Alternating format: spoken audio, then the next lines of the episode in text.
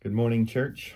I pray this message finds you well. Just as a reminder, uh, not only will we not be having services uh, today on Sunday, but we will also be canceling all activities this week, and we'll update you uh, at the middle to end of next week regarding uh, subsequent Sundays and future activities.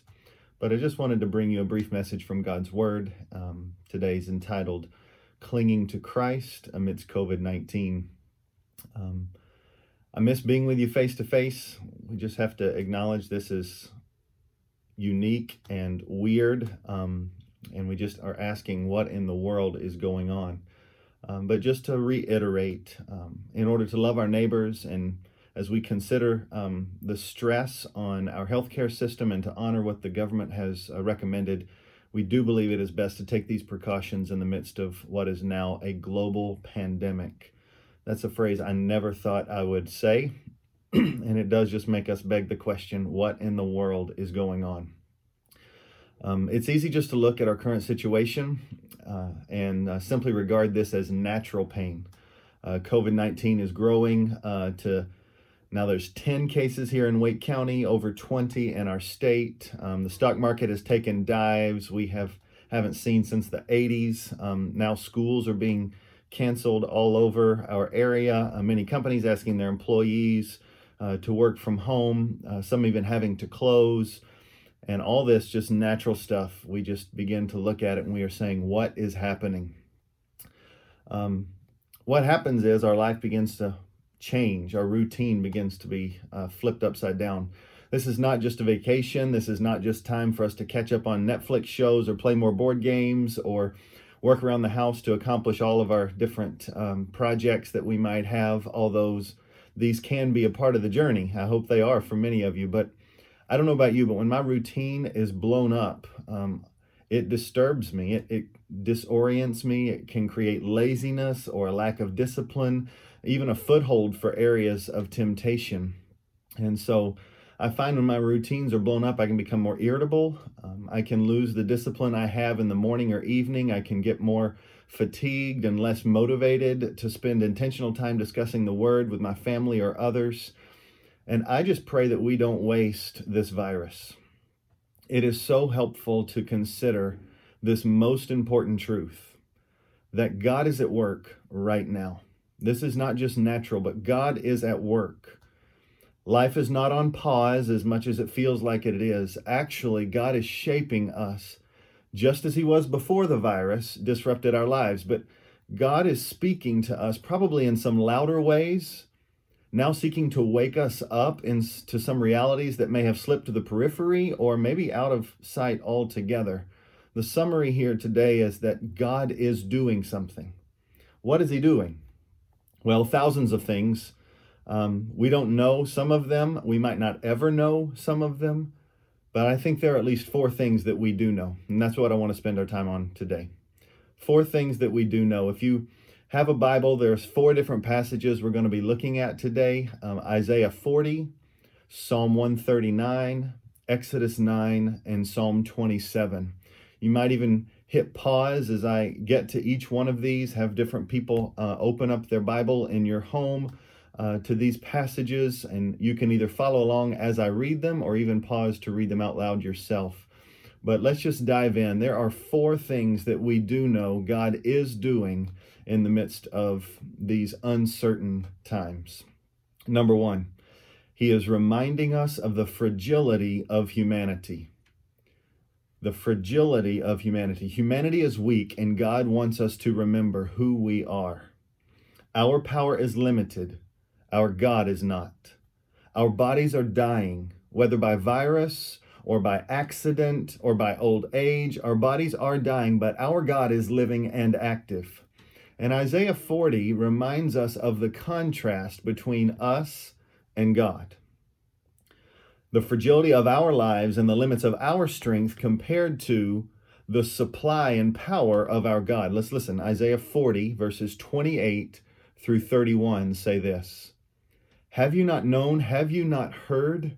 The Lord is the everlasting God, the creator of the ends of the earth. He does not faint or grow weary. His understanding is unsearchable. He gives power to the faint, that's us. And to him who has no might, he increases strength. You see the contrast there.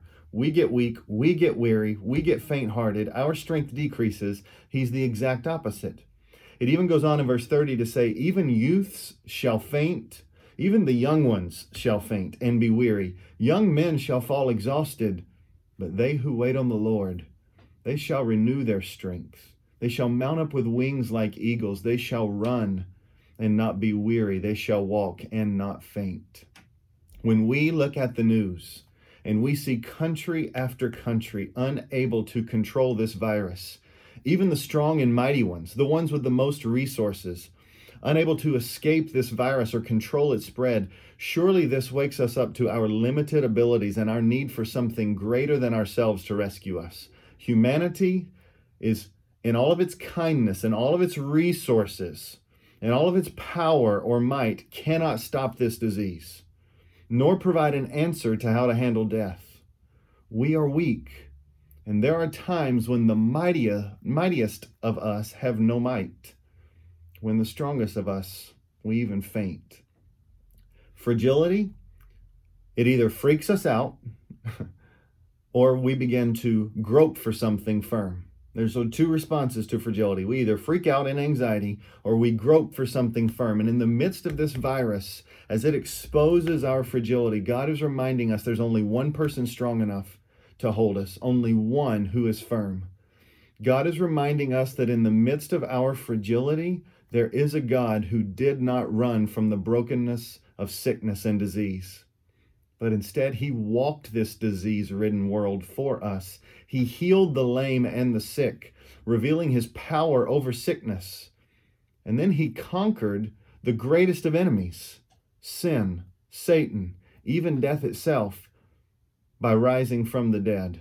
The gospel story encourages us more in the solidity and answers found in the Christian worldview, and it infuses our fear with hope that our God, the God of Abraham, the God of Isaac, the God of Jacob, the God of David, the prophets, the God of the 12 apostles, the God of the early church, the God of believers up to the present day who have gone through all of this pestilence and other viruses and these kind of things. Our God has told us that we are fragile, fainting, decaying, dying, but take heart.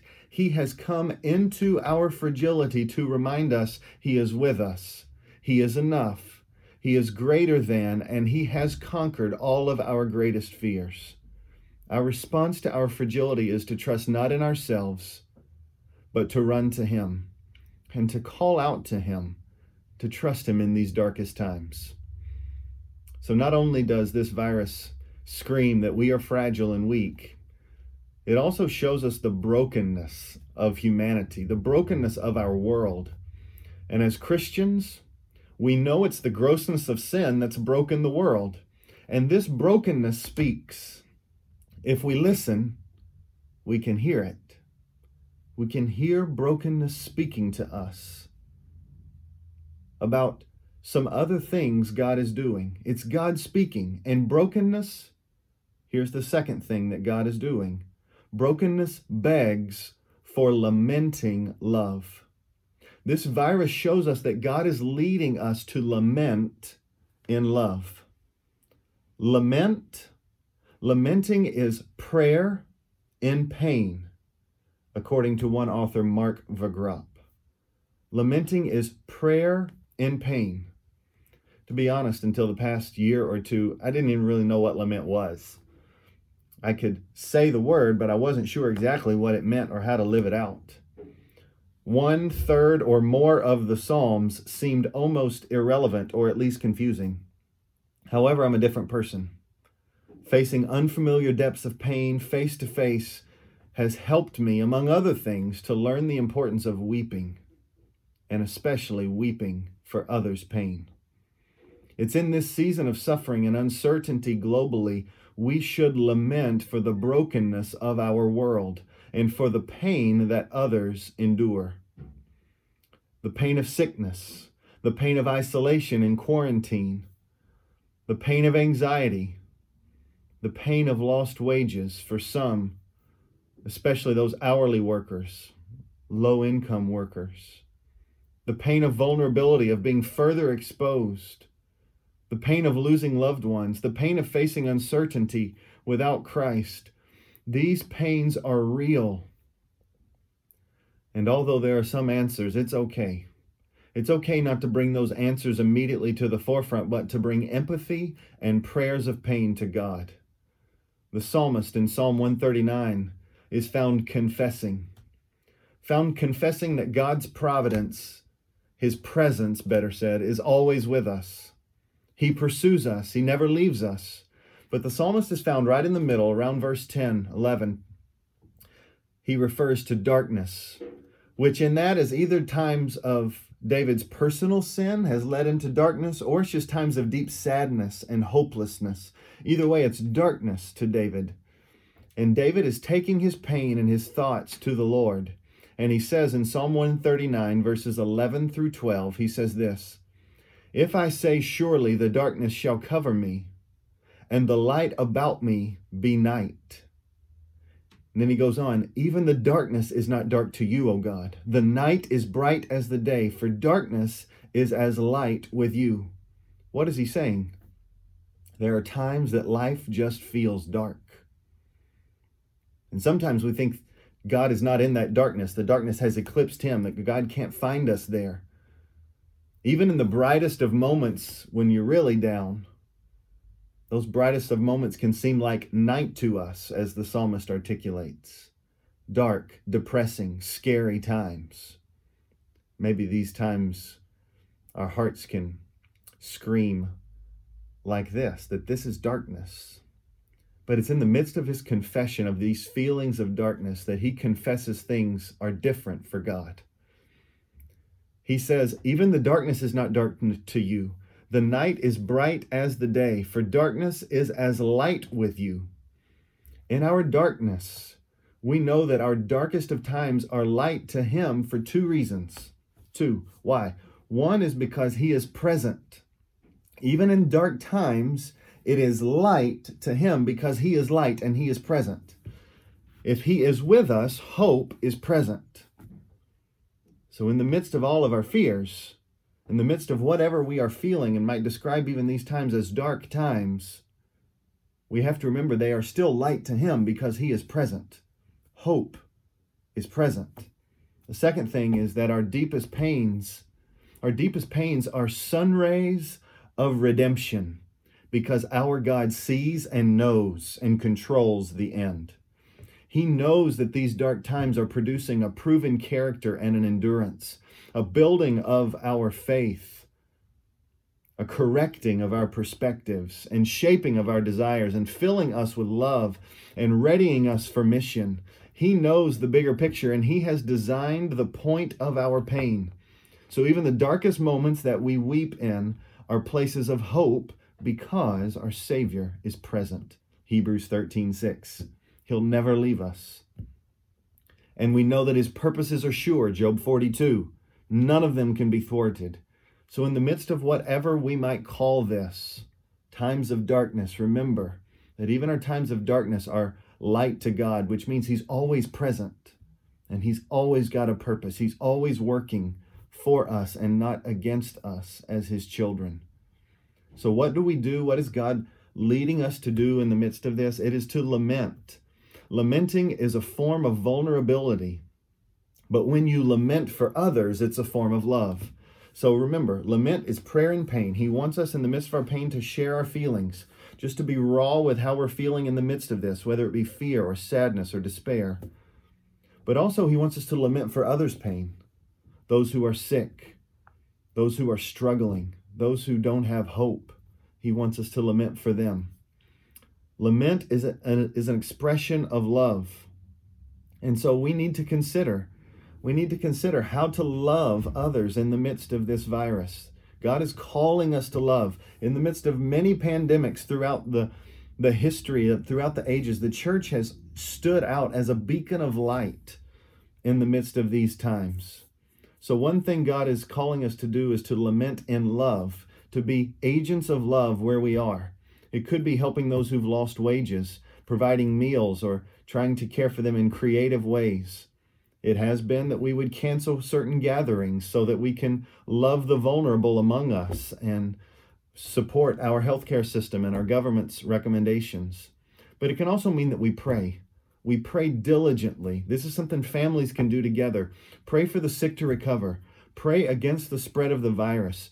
Pray that we are the church and we would be seen for our love. Pray for Jesus to be treasured more by those who are suffering and who are confused. Pray that we would be gospel proclaimers and that God would open up opportunities. Pray for a remedy to be found soon. Pray, pray, pray. Paul Miller says this about prayer. I found it so encouraging as we think about God leading us and inviting us to pray. He says this The little child that Jesus urges us to become is completely dependent upon his parents for everything. What do I lose when I have a praying life? I lose independence and control. But what do I gain? Friendship with God, a quiet heart, the living work of God in the hearts of those I love, the ability to roll back the tide of evil. Essentially, I lose my kingdom and I get His. I move from being an independent player to a dependent lover. I move from being an orphan to a child of God.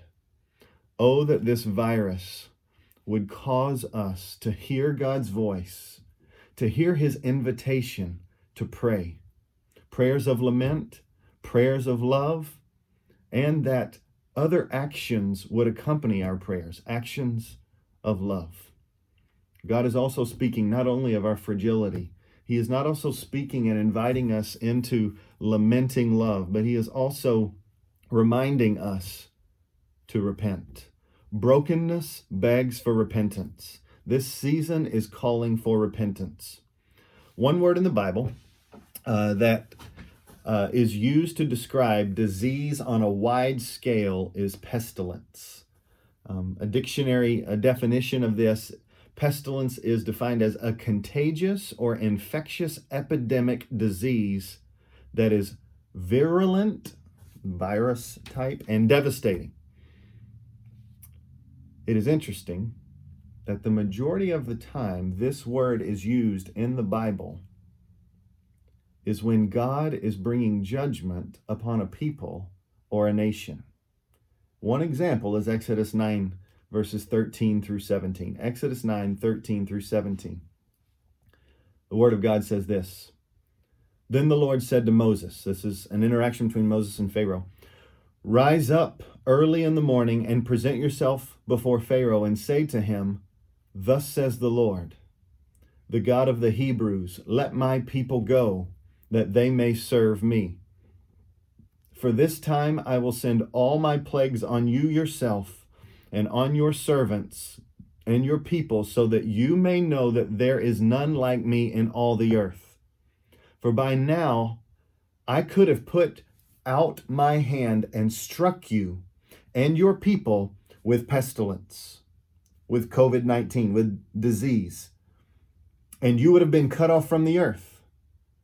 But for this purpose I have raised you up to show my power so that my name may be proclaimed in all the earth.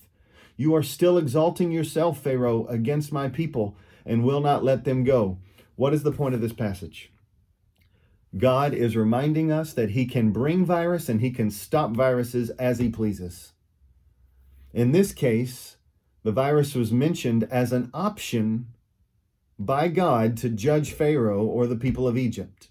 He was withholding that for a season because he was going to use Pharaoh to show off his great power. But if they didn't repent, he would send a plague. The point is, God's sovereign control and sometimes design of pestilence is to lead people to repentance. We also see it in Numbers 14 11 through 12. Now, this is when people can rush to what they think I'm saying and not listen to what I'm saying.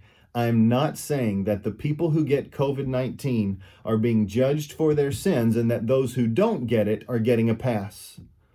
I am saying that we are witnessing firsthand the brokenness of our world caused by sin. And that brokenness is speaking. It is speaking about what God is doing. And we cannot overlook that COVID 19 is not just meant to make us aware of our fragility and our need to lament and love, but it's also speaking of our need to repent. That repentance could be over specific sins, over our lust or greed or bitterness or lying or jealousy or foul mouths or lazy lives or loss of love for others. It could be that we need to repent because we just, there's a surrender that needs to happen, just a general sense of surrendering more. Or it could be just a turning to Him in greater depth and earnestness. Whether specific sins or deeper surrender or more desperation for Him, the message is the same. You see it in Acts chapter 3, verse 19 and 20, that repentance is the gateway to refreshment. And God is inviting us to refreshment, even in the midst of these dark times, these uncertain times. He's speaking to us, inviting us to receive refreshment through the gateway of repentance.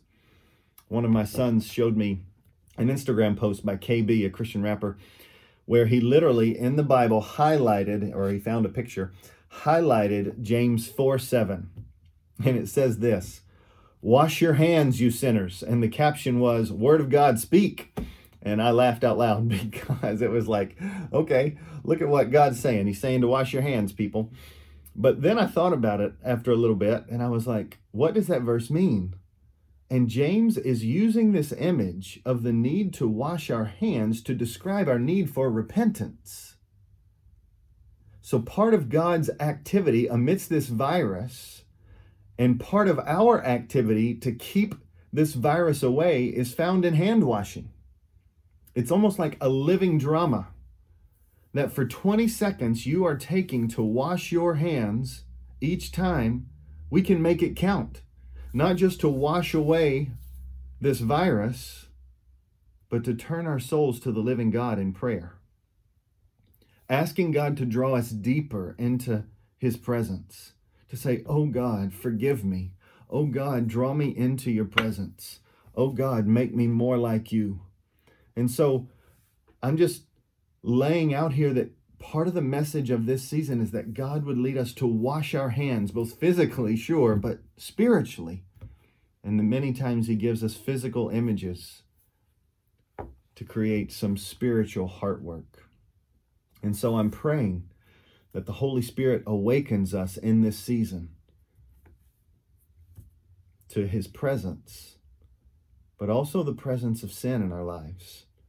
Sometimes of its great silent danger that it is working within us, and God is seeking to expose that and to bring us into a deeper relationship with Him. Finally, He's speaking about the brokenness in our physical world. He's also, this brokenness is speaking, number four, giving us one more opportunity to trust in our certain Savior in uncertain times. It's an opportunity to trust. God is leading us to trust. He's reminding us of fragility, leading us to loving lament, leading us to repent, and here He's leading us to trust. In the midst of this time, fear can grip us. Fear comes when we can't control an outcome or because we don't know what an outcome will be. When we don't when we can't control an outcome or we don't know what an outcome will be. Surely that applies here. We don't know if we or a loved one will be exposed or will even get this sickness. However, when God says do not fear in the scriptures, he's not being insensitive to our pains, nor is he underestimating or unaware of the severity, of our situation. No, instead, he calls us to faith and not fear, to hope and not panic, because he knows all things. He loves us deeper than we even love ourselves. He is with us in every uncertain situation. And Psalm 27 reminds us that He is our stronghold. He only is our rock. He is our refuge. And He is the certainty that we need in uncertain times. And He can be trusted. Listen to Psalm 27, verses 1 to 4. The Lord is my light and my salvation. Whom shall I fear? The Lord is the stronghold of my life. Of whom shall I be afraid? When evildoers assail me to eat up my flesh, my adversaries and my foes, it is they who stumble. Though an army encamp against me, my heart will not fear. Though war arise against me, or we might say, though viruses come against us, yet I will be confident. Why? Because he's already told us, verse 1 The Lord is my light and my salvation. Whom shall I fear? He is the stronghold of our life. So then, bizarrely, David says, I've got one prayer. And it's not that the army moves, and it's not that the war doesn't come, although those are other prayers that he prays. He's saying, One thing I have asked of the Lord, and that I will seek after. Verse 4 that I may dwell in the house of the Lord all the days of my life, to gaze upon the beauty of the Lord and to inquire in his temple. We can agree with the psalmist that the Lord is our light, he is our rock, he is our certainty. And then we can accept the invitation into his presence that there's one thing we need in the midst of this time. One thing this virus is calling out for us to do that we need the presence of the living God. We need to be still and wait for the Lord. Part of this time is stillness with God. He is calling us to be with Him, to dwell in His presence, to gaze upon His beauty, to seek and inquire in ways that maybe we would not have done were this virus not to be speaking to us, i.e., God speaking to us on all these different things that He wants to teach our heart. So I encourage you don't allow the disruption of your routine to drive you to despair or to laziness or indifference to loving others. Instead, allow this virus to remind you that God is at work. This is not just natural, but God is at work. He is doing something. He is reminding us of our fragility and yet His sure strength. He is reminding us of our need to lament and to love, but also of His love for us, His desire to hear our pains and his love to answer our prayers. He's also reminding us of our need for repentance, but also his cross demonstrated love to forgive us. And he's also reminding us of the opportunity we have right now in the midst of fear to stand out differently, that we trust our God, that he is sovereign, he is in control, he is with us. He is our light in the midst of darkness. He is our stronghold in the midst of attack. Therefore, we cannot fear. We can be confident. I pray that God would free us up in our neighborhoods, in our homes, in our lives, in our hearts to trust Christ and to live longing lives for Jesus that changes the world. I hope you have a great Sunday. I look forward to hearing stories from this season, no matter how long it is, stories of answered prayers, deepened trust, and astounding works of God through us, his people. Grace to you. Have an amazing Sunday.